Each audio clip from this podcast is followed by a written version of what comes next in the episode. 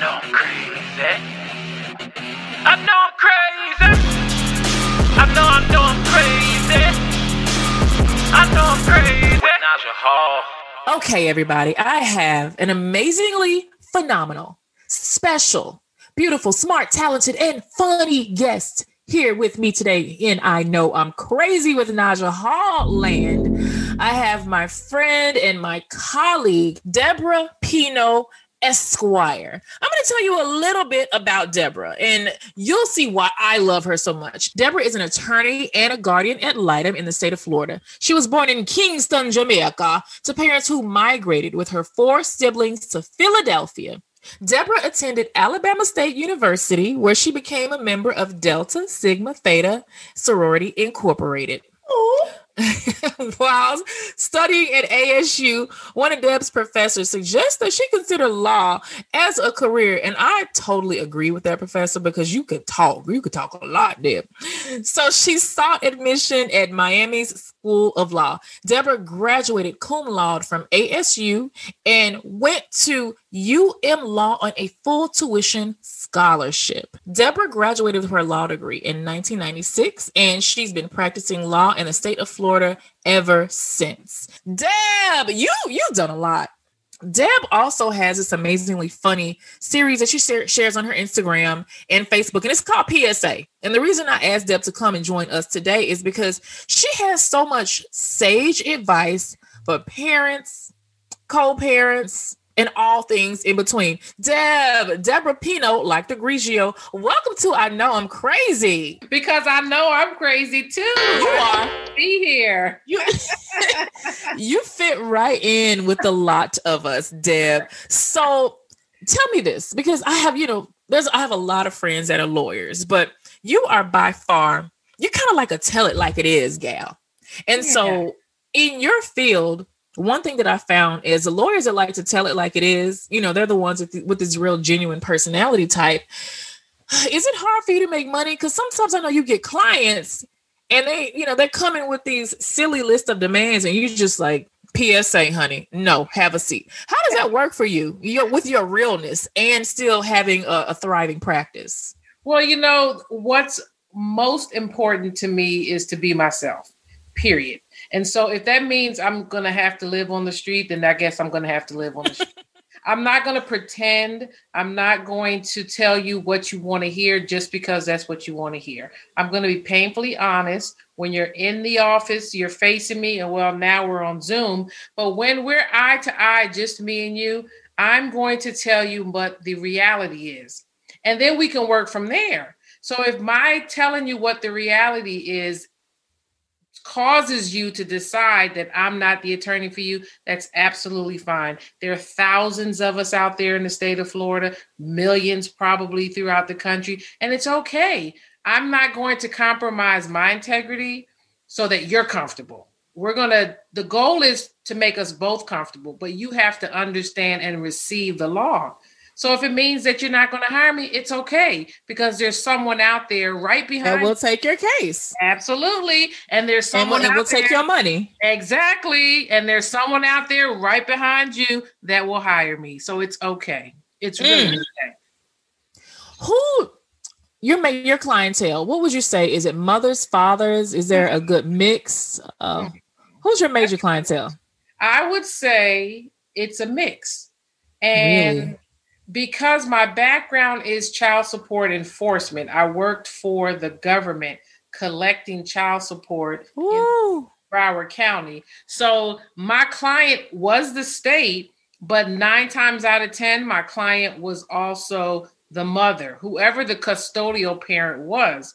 So that is how I built my practice. That's where my exposure came from. So most, when I decided to leave government employ and open up my own practice, my name was already out there because they saw me in child support court every day. And so when they were now able to hire me, both parents would come in. It just depends. My clients are typically the responsible person in the co-parenting situation. Okay. I've so, just been lucky that way. So, you know, child support court. And for those of you listening, if you have not, if you've had the privilege to never have had to go to child support court, consider yourself one of the lucky ones, because I've gone with clients before, you know, sat in on cases, and oh my God, they should make a child support court reality show, because some of these excuses, Deb, Ooh. and I know you've heard like, like way a whole lot more. So what's like some of the good excuses that you've heard? Why ain't you paying your child support? What have you heard? Tell us some tea. Listen, listen I have heard everything from, it's not my child because I sent my brother to take the D N A test. And when the D N A test came back positive, my brother was really the positive one. Wait! So I think, oh my gosh, that was the best. I think that was the best for me. Oh, so it was really the brother's baby?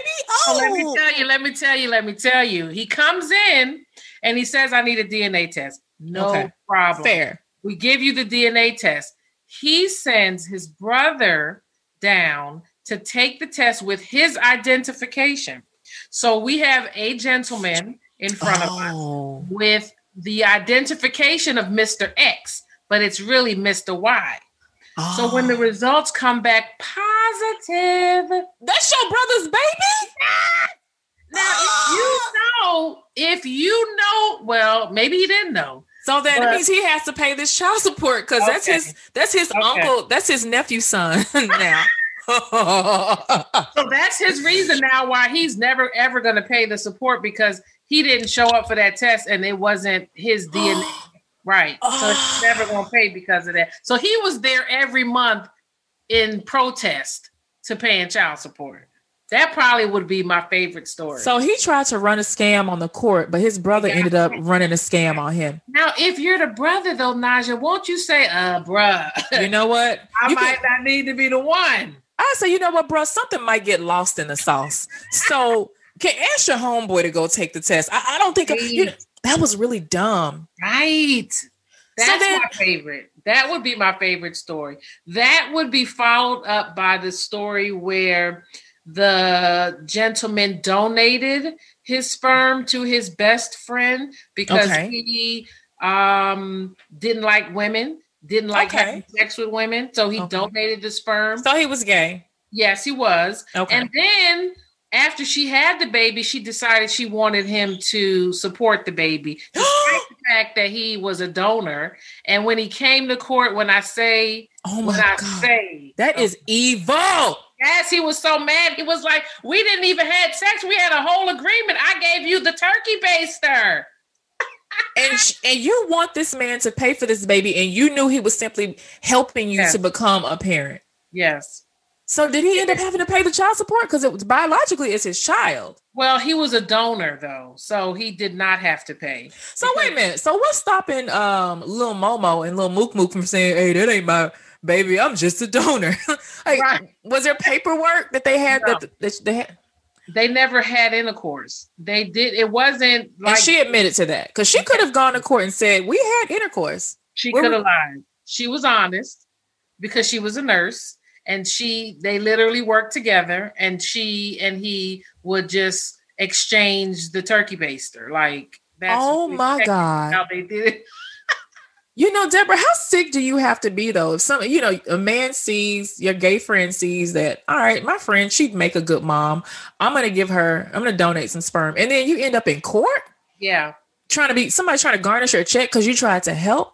Right. So that's th- how evil people can be. Yeah. That's loaded. That is, that's repulsive. God, I know you see it all. I know you probably see some of the bowels of human nature when yeah. people come to you. So what is the most... Uh, what's the largest amount that you've collected, that you've gone after mm. in arrears or child support that somebody owed? Oh, it's easily about, I would say about two hundred fifty thousand dollars from one particular gentleman that he owed in arrears because his monthly amount was so high. How much was the monthly amount? His, what is the maximum amount in Florida? There is no maximum. When we calculate the child support, it's oh calculated case by case based on your net monthly income. So it oh varies case to case. Right. So that this is, particular oh gentleman God. owed in excess of two hundred fifty thousand dollars because he had multiple children in multiple households and wasn't paying anything. So it just accumulated at the rate of a thousand a month in one case, five hundred dollars a month in another case, seventy-five dollars a month to the one who had the last baby. So when you add all of that up every month, and it accumulates every month, two hundred fifty dollars, a quarter of a million dollars. Yes, ma'am. And you can't file bankruptcy for that, right? You cannot, you cannot discharge child support in bankruptcy court. Anywhere. Where can you discharge no. it to then? Nowhere. You can how can I how can I get out of paying my child support? Or just go to jail. Well, what you can do, what you can do to lower the amount, and sometimes you're successful in lowering the amount to zero, is be an active participating parent. Oh. If you mean you, raise my child? Literally, like the nerve of us. Literally be a... no, I, I wasn't thinking of that. Literally get an order that allows you to be a responsible parent where you have to pick up the kids from school on Friday and keep them all weekend and pick them up two nights during the week and literally do homework and get to school on time and feed them breakfast in the morning and take them back to school. To, I mean, literally be Ooh. a parent. Uh, wow. I wish you guys could see my face like, oh, so busy. God. Right. Like out. I was like, thinking of like, is there a, like, maybe, maybe I could join the circus and like, you know, I heard there was a rumor back in the day. They said, if you were a member of the circus, that you didn't have to pay child support. That's what they used to say back in Tennessee. One of my friends actually became a clown.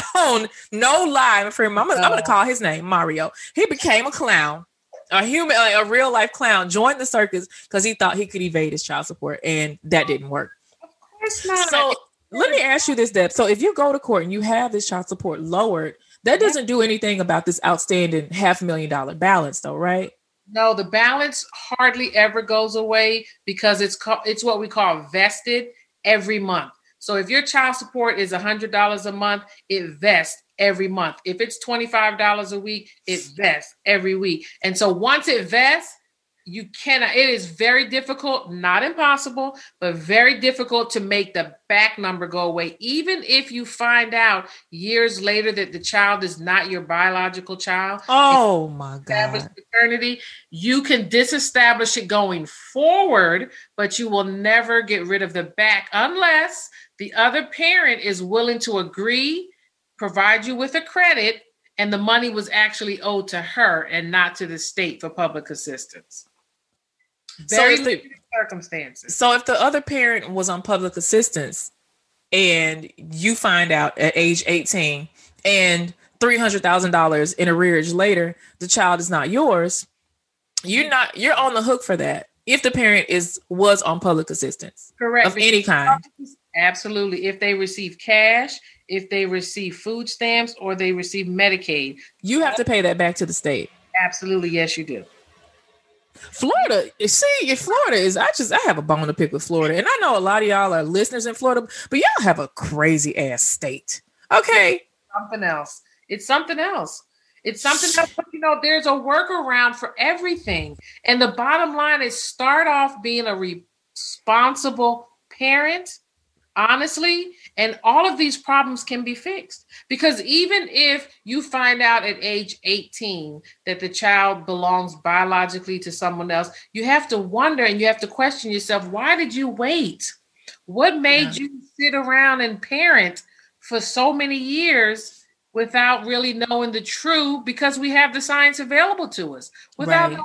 true nature of whether or not you're this child's parent or not. So it just starts off with being responsible. Don't rush off and sign these birth certificates. Don't run into these hospitals and the nurse jams a stack of papers in your face and you're signing these birth certificates, putting yourself on the hook. Get mm. D N A testing, get D N A testing, get D N A testing. I can't say that enough. Before you sign a birth certificate, start being responsible. Does your partner share kids with a loony? Are your stepkids driving you up a wall? Is your partner failing miserably at setting boundaries? Well, V I P Stepmom is where you need to be. We're an exclusive private community just for stepmoms, and we'd love for you to join our tribe. Each month, our members enjoy private conversations, podcasts, expert workshops, a subscription to Stepmom Magazine, and monthly live Zoom meetings. If you're ready to join a diverse community that is committed to making sure you live your best life, visit V I P Stepmom today. We'll save a seat for you. V I P, V I P, V I P Stepmoms, that's you and me. So in order for the child to have, and I don't know if this is, uh, you know, local laws or nationwide, but in order for the child to have the paternal paternal parent's last name, they don't have to sign the birth certificate, correct? Absolutely not. You can name your child Tom Cruise if you want to. Okay. Okay. That's what I, okay. That's what I thought. Yes. Give them any name you want. You can name your child whatever you want. There was um something else that you mentioned. I kind of want to s- s- circle back real quick. So you said you mentioned the first child gets like, and this is all just an example. First child gets a thousand, next child gets two fifty, last child gets seventy-five. And so what is the reason that, you know, if you have baby number five for a guy, you know, he has four other kids' moms and you, you have the fifth child, you're going to get a smaller piece of the pie. What's the reason for that? Because the way the child support is calculated in the state of Florida, father's income is reduced by each child support order he has that he's actually paying. So if he oh. walks into my office and he's earning one thousand dollars a month, but he has a two hundred dollars a month support order, now he earns eight hundred dollars. And then if he still has that eight hundred dollars order, but then he has to pay five hundred dollars somewhere else, now he earns three hundred dollars. So when I'm calculating support for baby mama number five, I'm using three hundred dollars a month as his income. Oh, and so she's probably thinking, oh, I'm about, I'm about to come up. Right. But really you're getting the leftovers. Yeah. You're getting what's the dribbles and drabbles that's left over after he's paid everybody else. You, your child is getting um, taxes pretty much. Mm. I mean, we're calculating at this point based on taxes. And then in addition to that, when the employer gets faced with five support orders, ooh, at his income, and they can't take out more than a maximum amount of percentage, fifty-five percent of his income, no matter what your support order is. So if your support right. is five thousand dollars a month, but he only is bringing in three hundred, you're not getting five thousand dollars a month. You're getting what they can legally give to you. So does that go on arrearage then? Like eventually? That, okay. It creates an arrearage that he can't, you know, overcome because he... He doesn't make that. He literally does not have the money. You're just trying to get something from a rock. You can't...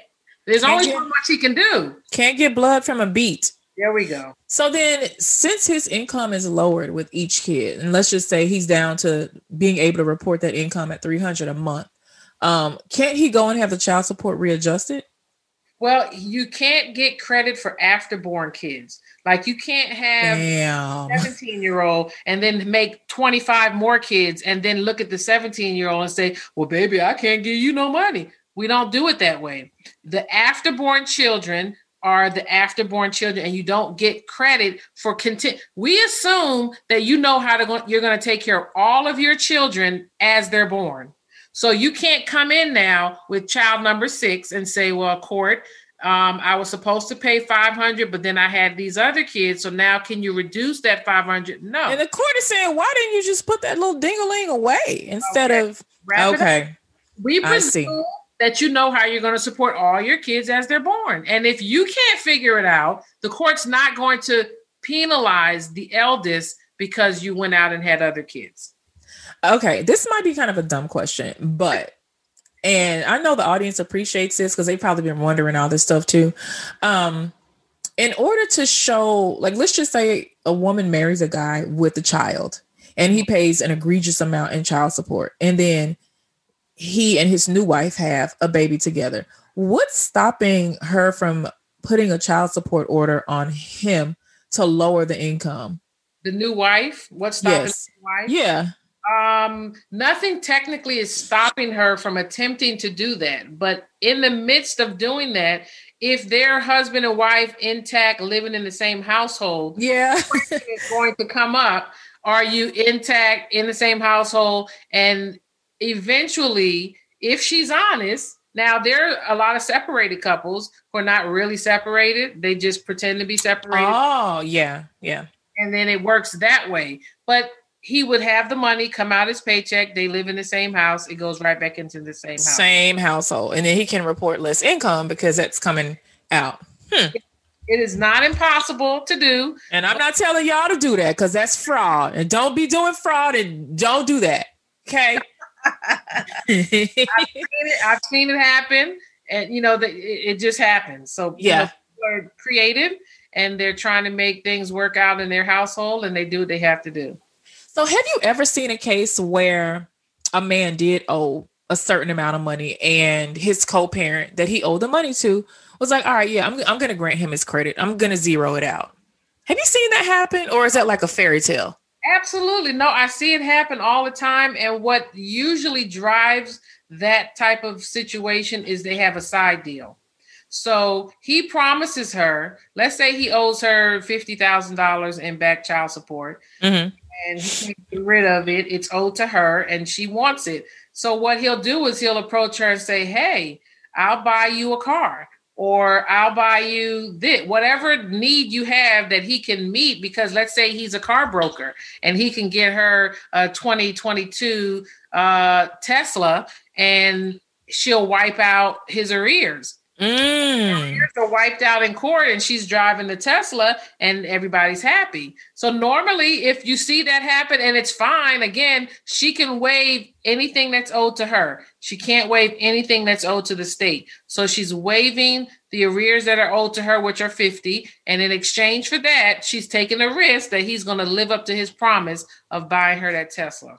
I see. I see. So it's a, that's kind of a smart financial deal. Yeah. So then, and I know there's a lot of parents that co-parents that probably couldn't even, because it makes sense, you know, to do something like that. It benefits everybody, especially if you know you're never going to get those arrears. Like it ain't happening. Right. Um, but I saw, I wish that there could be more co-parents that could just have a conversation. Yeah. Sit to the side. So you've been a guardian ad litem, and I always say G A L because it's a tongue twister. Guardian ad litem, guardian ad litem. It's hard for me to say it. And we talk a lot here about the children that are caught in the middle of two adults that bumped uglies and now they can't figure it out. Mm-hmm. And this child is getting caught up. Mm-hmm. Do, can you recall a case where you knew the child that was caught in the middle of this adult conundrum was not going to turn out okay just because of what their parents were doing? Can you talk a little bit? I know you can't give details, obviously, but can you speak on that a little? Yeah. Um, so working as the guardian is probably far more rewarding to me than working as the attorney for the case. Because mm. as the attorney, I have a client and most of my interaction obviously is with my client. I never really get to meet the kids. I never really get to dialogue with them or ask them any questions because they're not permitted to come to court. There's no need for me to prep them for anything. So in my guardian work, I get to meet them and there is no client. The child is my client. So I get to come out to the house and I get to sit on the floor and crisscross applesauce and yeah. we get to chop it up, right? God, and I know you are so good at that job. I just just with how you speak to people, I know these kids love you. Wow. And I love them back, each and every one of them. We have so much fun because this is their chance. This is their chance. You know, you've ever had a conversation with a child and they're just looking at you and they want to say something to you. Yes. They respect you, so they just can't say what they want to say. Yes. This is their chance to say what they want to say. And do they say it? Do they feel safe? Oh, yes, yes, yes. They tell it all. They tell you about mama in the car and what she's smoking. They tell you about all the uncles that come through. They tell no. Oh, they tell oh, this is their chance. They've never, the only time they get to vent is to their friends or to the wall in their bedroom. So this is their chance to be like, ooh, I'm trying to get my homework done and she on the phone and she's smoking and I, she don't even know how to help me with my homework. And this, mm. they let you have it. but what you're really, really, really listening for, because most of the times when you get in these cases as a guardian, you're trying to make sure the child is safe. You're trying yes. to make sure that, that nobody's touching them, that they're not being neglected, that type of thing. And you're trying to help the parents get to a place where they can be responsible. I mean, that's like my favorite word, be responsible parents, do what's in the best interest of your children. So that's what you're listening for when you're talking to them, but they're giving you all the tea anyway. They're giving it to you all, and you just have to pull out what you need from it. But it's the best experience ever. And I think the children at the end of the day are way better for it. Just having that experience with the guardian and having that chance to say, this is what's really going on. My mom is going to tell you this, and my dad is going to tell you this, but this is really what's going on. They're the third side of the story. How do you get them to feel safe with you? Because in a lot of cases, you see parents, even the most well-meaning parents, sometimes coaching the kids. Mm-hmm. Um, it takes time. You have to have a couple of visits. You have to do um, face-to-face. Um, it's difficult to do that during these times, but you have to really get in there with them. You got to come to the house and sit in the room with them and, and close the door and talk.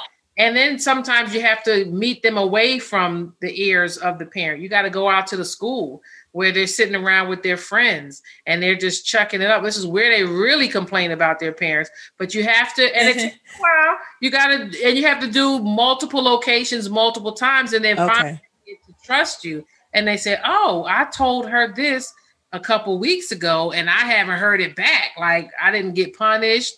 I didn't get any repercussions for saying this. So she's not repeating what I'm saying. So right. It's a safe space. And then they just open up. What are you obligated to share? Because I know building um, confidence, confidentiality is important, and building trust. But I'm sure kids maybe sometimes tell you things that you're like, God, I got to report this. What do you have to report? Abuse. Okay.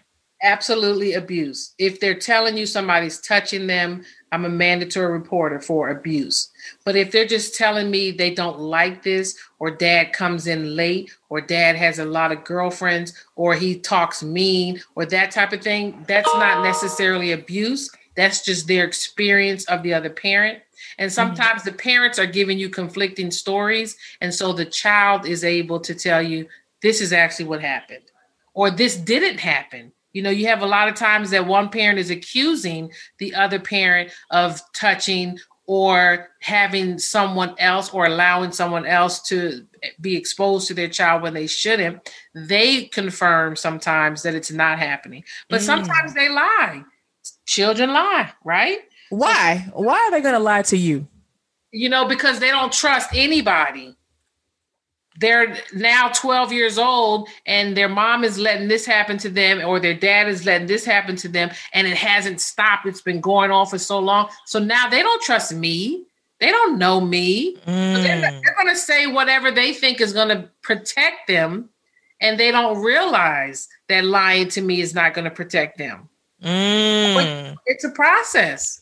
It's have, a pro- there, have there been any kids that were a lost cause when you're like, I'm not able to help this child because, you know, I, I, I, I until they turn eighteen, in my mind, they're not a lost cause. They're not responsible for anything that they do, in my opinion, or anything that has happened to them until they're not necessarily eighteen is a magic number, but they didn't get that way by themselves. Right. They didn't learn these bad habits by themselves. It's coming from somewhere else, and it's typically the parents. Heck yeah. I don't blame them. I don't blame the kids. When they come to school and they're terrorizing the place and they're flipping stuff over and they're bringing knives and guns in, where do you think they get that stuff they're from? They're acting out because they're learning stuff at home. That's right. So I don't blame them. They're never a lost cause. They're never a lost cause. I always go into it open-minded, and I say to myself, this child did not raise him or herself. Mm. They learned this from somewhere, and so let's try to figure out where that somewhere is and then fix it going forward, because most people don't want to be crazy. And, and the, I don't want to be crazy, but I am. And anxious and all. They don't want to live like that. They want to feel normal. But yeah. They don't know how to do it. They haven't been trained to do it. They haven't been given the space. And they don't have the environment to do it. Exactly. So are you all taught to um, recognize parental alienation, which I know in some courts and some jurisdictions, they're like, it's not a thing. It's something that's made up. But from my own personal and professional experience, it's very much a thing when one parent tries to turn the child against the other parent. Yeah. So are you all taught to to recognize that? Is there some um, sort of course that the G A Ls have to do? No, it's not a course, and we're not specifically taught to recognize it. But if you are experienced at all in family court, you can recognize it. It's not a difficult thing. And then we bring in therapists also, because we're not therapists. So we bring in licensed clinicians that are trained to recognize parental alienation. My job as the guardian is to be the voice of the child. So if in having conversations with the child, the child is disclosing to me, oh, yeah, you know, my mom never makes me call my dad, or whenever we have to call, she's sitting there on the phone. And after I get off the phone, she asks me all kinds of questions and she tells me bad things. I hear that, and that's my voice. If I feel like hearing that, it needs to be escalated to the level of a clinician. Mm-hmm. Then I make a recommendation as the guardian that the child be placed into therapy with someone who has extensive training in alienation. Mm, okay. So I, I'm the child's voice. Now, they don't know. The child, of course, doesn't know that they're being alienated. They no. just hear one side of the story. But when I hear those type of things, I recognize it. And that's when I would make a recommendation that it's elevated, that the child gets some therapy with a person who is trained specifically to work with kids. Yes. In that capacity. So not all G A Ls are created equal. And I know sometimes a court will assign them, but in some cases people can select their own, right? Absolutely. You can always pick your own. Well, not always. Like you said, some judges. Some ca- right. And some judges have what we call a wheel, and they have a list of all the guardians that they've worked with or that they've seen in their courtroom. Mm-hmm. And they'll just randomly assign the next person on their wheel to a case. They'll also take recommendations from the attorneys. The two attorneys can agree that this is the person that I want to work as the guardian on my case because of her background. She's a mother, or she's a single right. parent, or she's a member of the L G B T Q community. And so we want her. So yes, you can make that suggestion. If the court has no suggestions, they usually have a wheel that they use to just either randomly or in order.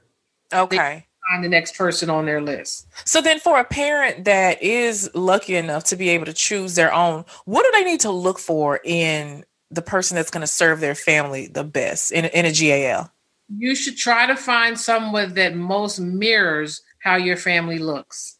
So you're not going to know my entire background. If you're looking to select me as a guardian on a random list of guardians, you're not going to know that I'm Jamaican. You're not going to know that I'm divorced twice. You're not going to know that I have two adult children. So you're not going to be able to tell randomly, but it's also good to talk to other people who have used guardians before and see what their experience was with that guardian. And it's mm. the same for judges. You don't get to pick your judge, but all judges aren't created equal. They're not always a good match for your file because some of these judges don't have children and they're right. sitting on family benches and they're ruling on cases that involve children and they don't have any. There's a different experience when you are a parent, when you're trying to make decisions for children.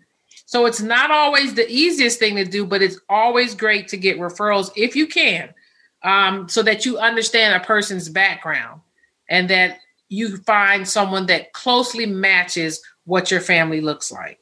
Mm, makes so sense. Understand. So yeah. Do your due diligence, basically. Yeah, that's all. That's all. Sometimes you have control over it. And if you do, you absolutely need to have some input in it. Sometimes you're forced. But once you get a guardian appointed to your file, if it's not a good fit, you can always ask for that person to be removed as well. Mm. And that's havoc, because then that means a kid has to meet this new person, establish a, a trusting relationship with them, yada, yada, yada. Yeah. And that's so hard. What's the youngest that kid that you had?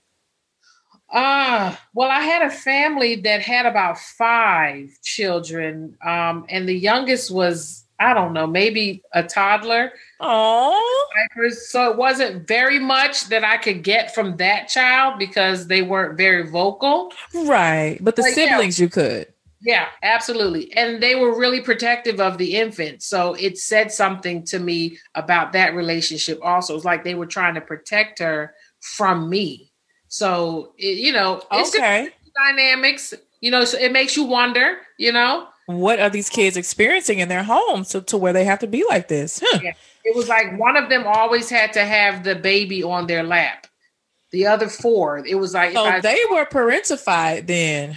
Oh, goodness. See, those are the kind of unspoken things that you pick up when you come into a house and you're assigned to a case and there's five kids and you sit them down, and the oldest is probably in eighth grade, but everybody, it was like they passed the baby around on their lap the entire hour that I was there. Oh. Somebody had the baby on the lap the whole time. Okay. Okay. And yeah. They could have been protective siblings. I mean, who, who knows? All right. So before we get into your P S As, I want to, because I love how you just, you know, I said it before.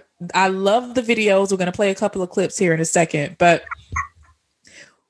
what is, and I, I'm going to ask you for a piece of advice for a custodial mother, mm-hmm. stepmom, uh, stepdad, and biological father. So what is the one sage piece of advice you could give to a custodial mother that needs your services? Like what will help her to excel and succeed? Hmm. Wow. Okay. So it's the custodial parent. She comes in, um, paint a picture for us, Deb. Paint a picture. Oh, okay, so let's let, let's do the lady that I met this morning. Let's, okay, let's do her. her. So the, she's married, and she has a seventeen-year-old, and that child lives with her. She's been separated for about nine years, and she's come in to do a consult for a divorce. In the course of the uh, the conversation with her, it's apparent that child support is an issue. And remember, I said the child is seventeen. The birthday is like in a month. So, oh. so fixated on child support. And it took a minute for me to redirect her and remind her that, you know, that's only going to happen for a month. Yes. By the time you pay me and we get to court, the child is probably eighteen. He's going to be twenty-two years old and he got a baby of his own. I had to redirect her. It was like someone told her to come in and she just could not let go of that. So if I had to give her and any other single mother out there that's listening in this same situation, a piece of advice, focus on your piece.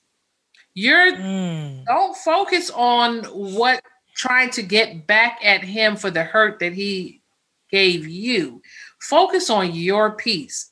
And she wasn't focused on her piece because her piece would have told her that child support's over, baby. He's seventeen and he's on done. Focus on alimony, maybe, right? Oh, yeah. If we're talking money, focus on alimony, maybe. So we eventually got her past the support issue. She let it go. Yeah. Sometimes you have to just let things go because it's just not worth your piece. Right. Non-negotiable. And you, she would have fought real hard for that little seventy-five dollars for that one month. Two months. Two months. And, and it's been looking crazy. Okay, since you won. Here, take your little one hundred fifty dollars and get out of my face. All right. Exactly. Okay, so next, I want you to paint a picture for, because, you know, let's just say, and we're talking heteronormative relationships, by the way. Okay. Um, yeah. You know, just I, I do like you all know that I like to include everybody, but just for the sake of of time, we're, we're going to speak heteronormative relationships. So let's just talk the stepmom or this the new woman mm. in the father's life. Yes. Oh, God. What what what's what sage piece of advice do you have for her when it comes to what you see in your in your field? You know, I, and I'm going to share this with you because I watch your blogs. I follow your page. I think I'm follow your groups, and I know that your your platform is inclusive to stepmothers. But my piece of advice, and this is just from a humble place, stepmom and or stepdad, you have to be involved, but you don't have to rub it in the face of the new or the old mom or the baby mom, whatever you want to call her, the co-parent. Mm-hmm. Sometimes it appears because they come to the hearings and they sit beside dad. Ooh, in their red bottoms. Ah! And baby mom is sitting over there, broke down, couldn't get her hair done to come to court because she tied, right? Taking care of your stepkids. Listen. And so she looks across the table and she feels double teamed. She's automatically defensive, and it creates a very anti- antagonistic environment. My suggestion to stepmom would be support your man. Absolutely. one thousand percent. But try not to rub it in the face of the baby mom or the co-parent. Talk to him in your quiet time. Don't have these conversations. Don't jump on the phone when he's talking to her and snatch the phone out of his hand. Mm-hmm. I told you, hey, I, I, I try to tell them that. Oh, you know, they don't listen to me. I try to tell them. Stop Shoot. doing that. Stop. Because I know I've done it. And it's not, it's hard it's, to, it's hard not to do. Yes. Right? When you it's see your person getting disrespected, it is very difficult. But your man that right. you love, that you sleeping with, that you have children with too, getting yelled at and beat down and emasculated, it's difficult for you to just sit there. But let me tell you, it makes for an easier settlement, an easier trial, and eventually easier life. If you have these conversations with your man in your own space. Woo-wee. In your own space, baby. In your, in your own. So don't, don't, look, we know you. What you coming to the court for? You're not testifying. Step Why are you there? Stepmom, I know you just lost fifty pounds and you just got those new Christian Louis Vuittons. Okay. And yes, I said Louis Vuittons. Okay. I know, we know you are fine and you got your waist trainer on. You got that brand new uh, sixteen inch weave on. Girlfriend, Amen. We know what you're trying to do. Okay. Stay at home. And the judge is going to see this broken down um, ex-wife or, or children's mother over there. And he's going to see you. He's going to be like, wait a minute, this man has w- more money. Hmm. Okay. Okay. You know? Yes. Stay at Just home, sis. Favor. Support him. Absolutely. Because he needs it. But sometimes you're going to have to trust him to get in that courtroom, say the stuff that y'all talked about last night in bed that you told him to say. He's going to say it. You got to trust that he's going to say it. You don't have to be there to hear him actually say it. Send him to court with a whole script. The man is fumbling and bumbling, trying to remember his lines. And his index cards. Give him his index cards. Put it in his breast pocket. Put it in his breast pocket. Oh, uh, Your Honor, first, I would like to say, flip card. Don't read the flip card, fool. I'd like to thank my wife. No, don't do that. Read the stuff I wrote in red. Oh my God. Okay. So next, what sage advice? And stepdads, we don't really pay a lot of attention to stepdads. Um, and I, you know, but I feel like they, God, I, I don't, I don't envy them because unfortunately, or for however you look at it, children are typically living the majority of the time with the mother. Now, rules, laws are changing and we're seeing a lot of fifty-fifty, but that means when a woman meets a new guy, he's going to have to take up domicile with her and her children. Yeah. That means he's there all the time. He's probably seeing those kids more than their biological father. Yeah. He's probably having more of an impact than them. So what advice, what sage advice do you have for this dude that's just, he's with this woman, she's quarreling with her ex, or she doesn't, she ain't really feeling her ex and his new wife. What advice do you have for, for the dude that's doing the everyday work? Right. Keep doing it. Just keep doing the everyday work. Just keep being there. Your presence alone is making a big difference in these children's lives. Most of the stepdads are quiet, gentle giants, and they're just showing up. And that's really all we wanted bio dad to do. We just want you to show up. We want you to be here. We want you to go to work and come home and be here and sit on the couch and watch T V with us and have dinner with us. They really just want your presence. Yes. So just keep doing that. That's all I would suggest to the stepdads. Keep showing up. Keep putting gas in her car. Keep kicking the tires to make sure. Keep walking around the house and doing all the things that you're naturally doing as keep a showing up. Just, just show up. Just keep showing up. Yes. That would be my suggestion. I like it. I don't think we have to do the, the biological dad because we've been giving him advice this whole time. So let's let's move on to these P S As, your public service announcements. Oh my God. The first time I saw one of your videos, I think it was on Instagram, I cackled like a hen. One of my, all of them are my favorites. Um, I'm going to read one of my favorite ones though. And you made this one May eighth, twenty nineteen. It says, P S A, things to discuss with your bae before you have a baby. And let me go click on that. Number one, if your child wants a tattoo or a body piercing, at what age will it be allowed and where on the body is it permitted? And this is something that you discussed, you know, before, like, hey, what type of parents are we going to be? Number two, if the child wants to have a cosmetic procedure as a minor, will that be permitted if it's not medically necessary? Number three, very important. At what age can they have a cell phone and who is going to pay for it? Also, if taking the cell phone away is a punishment, does that include not being able to speak to the other parent? Number four, will the child be allowed to have social media? If so, what platforms? And number five, at what age should a child be permitted to date? Should the child have the same curfew in both parents' homes? And I kind of feel like all your P S As, they come from a place where you've come across some silly scenario and you're like, oh my God, oh my God. And, you know, these are things that we would think that we would discuss with a person before yeah. we bump uglies. But with a, you know, like. I'm, like a lot of co-parents aren't really planning to have these kids. So it, it, it kind of just happens. So they figure it. So then tell me the motivation behind this one. Do you, it's a, it was a year old. It was a long time ago, but what, where were you? What happened to make you get in this vein of thought? Well, I'm divorced. I have two children from someone that I'm no longer married to. So mm-hmm.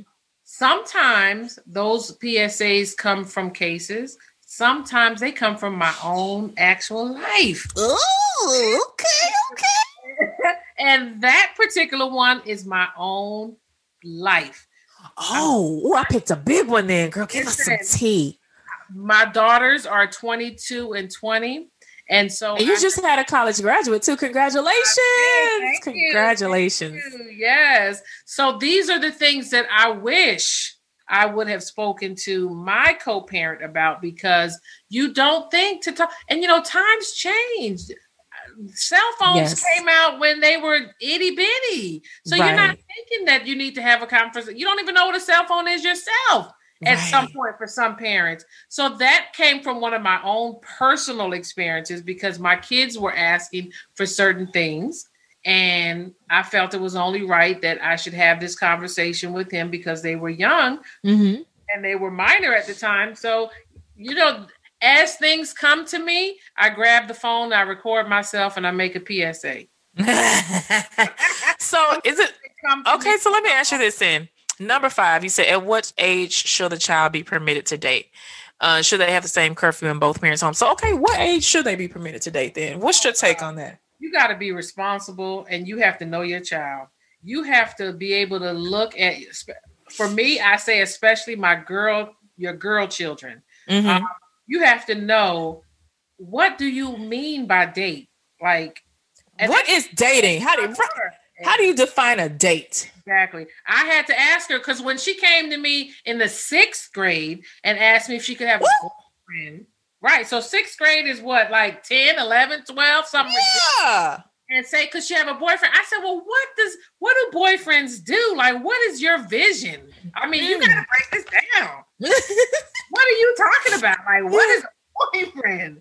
And so I don't know how to answer that, but you have to know your child. So what I knew was that if I said no to that, then it was going to be a matter of her sneaking to have this quote unquote boyfriend. But when I asked the question of what is a boyfriend to you, all she thought a boyfriend was, was somebody who carried her books from class A to class B. Mm. Yeah, you have a boyfriend. Okay. Okay. All you need is somebody to carry books. Okay. Yes, Cause, cause we're over here about to have a cow and she's like, mom, duh. A boyfriend is somebody that carries my books and sharpens my pencil. Like, what do you think? And you're like, oh, now okay. My brain is in the gutter and her. Right. So you got to know your child. You gotta know your child. Yes.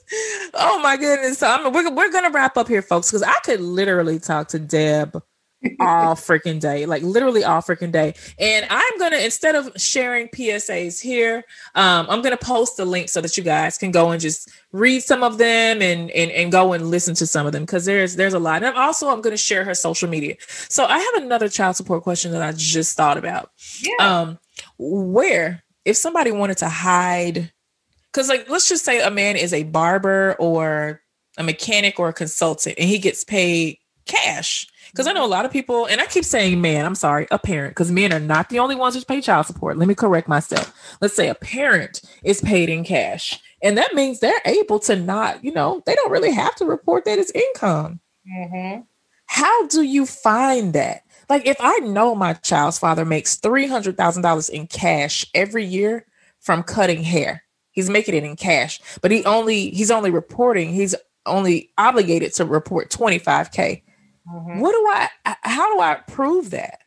Well, you may have a challenge in actually proving it, and you may have to have a conversation with yourself where you accept that you're not going to be able to prove it, and you accept your role in your situation, because you probably met and dated this person while he was doing that. That's how you know that's what he does. Mm-hmm, and it was mm-hmm. okay with you at the time that he was doing it, because it didn't affect you because y'all were together, but you played a role in that. You sat by and you watched him hide money, probably from his other baby mamas. Whoop.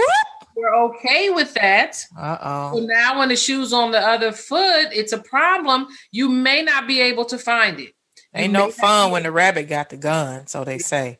Okay. Oh. What, your best efforts will be trying, because if they're going to lie to the I R S, they're going to lie to you.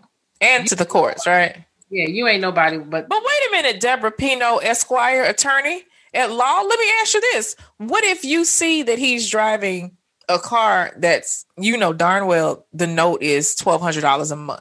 What if you see he is living in a home and you went to Zillow? Is it Zillow or Zillow? You've Zillow. gone and sit, you've seen that, hey, man, this house is in his name. But you can prove, you can see that he has the assets. Are you being, are you telling me that a woman can know all of this and still be getting a little seventy-five dollars? Well, no. What you're going to do is you're going to tell your attorney what you know. And then your attorney's going to turn back to you and say, an asset doesn't necessarily equal income. We're not going to force him to sell his house to pay you child support. So I could live in a house that's worth five hundred thousand dollars on Zillow, but that doesn't translate into income, because that house could be A, paid for, B, in the wife's name, but then you mentioned that it's in his name, but it may not have a note on it. And since this is not a contempt hearing, we're not selling the house to pay you child support. So you have to accept your responsibility in the relationship. You know, people don't want to accept responsibility. No. Come on now. So why are you even saying that? And they come in my office and they argue with me like I'm supposed to work a miracle and find this stuff. This man makes cash. So unless you're going to sit in the barbershop and watch him take the money from the patient, from the client all day, every day, and add it up, you're not going to be able to prove it. And that's the hard truth that you might have to accept.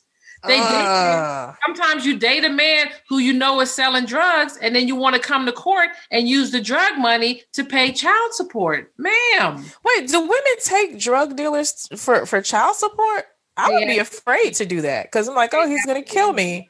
No, they absolutely do, because they see money.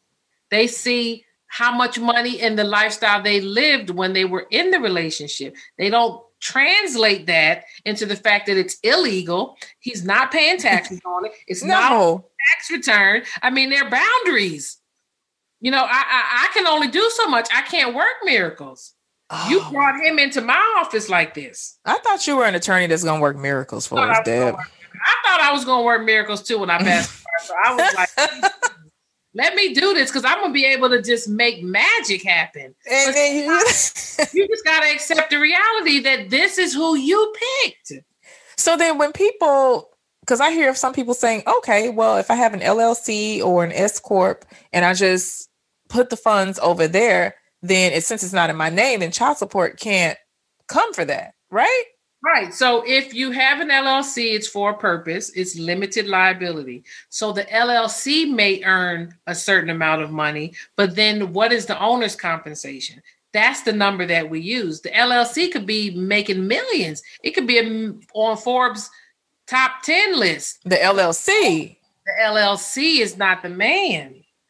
Mm. So the owner of the L L C gets compensated. The reason why people create these L L C is to limit their liability. And he could pay himself that little seventy-five dollars, and then that's what you're going to get.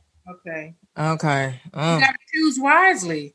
Accept responsibility when you haven't, because it happens. You know, you get caught up. You meet this man at the gas station, and he's driving this and like that, and you get caught up, and you're not thinking about today and this conversation that we having right now. I hope they listen to it though before they, you know, before they like leave the gas station. They're just like, you know what? Nah. Right. And I just don't know if you're gonna be the right one for me. You and and listen, you might decide, you know what?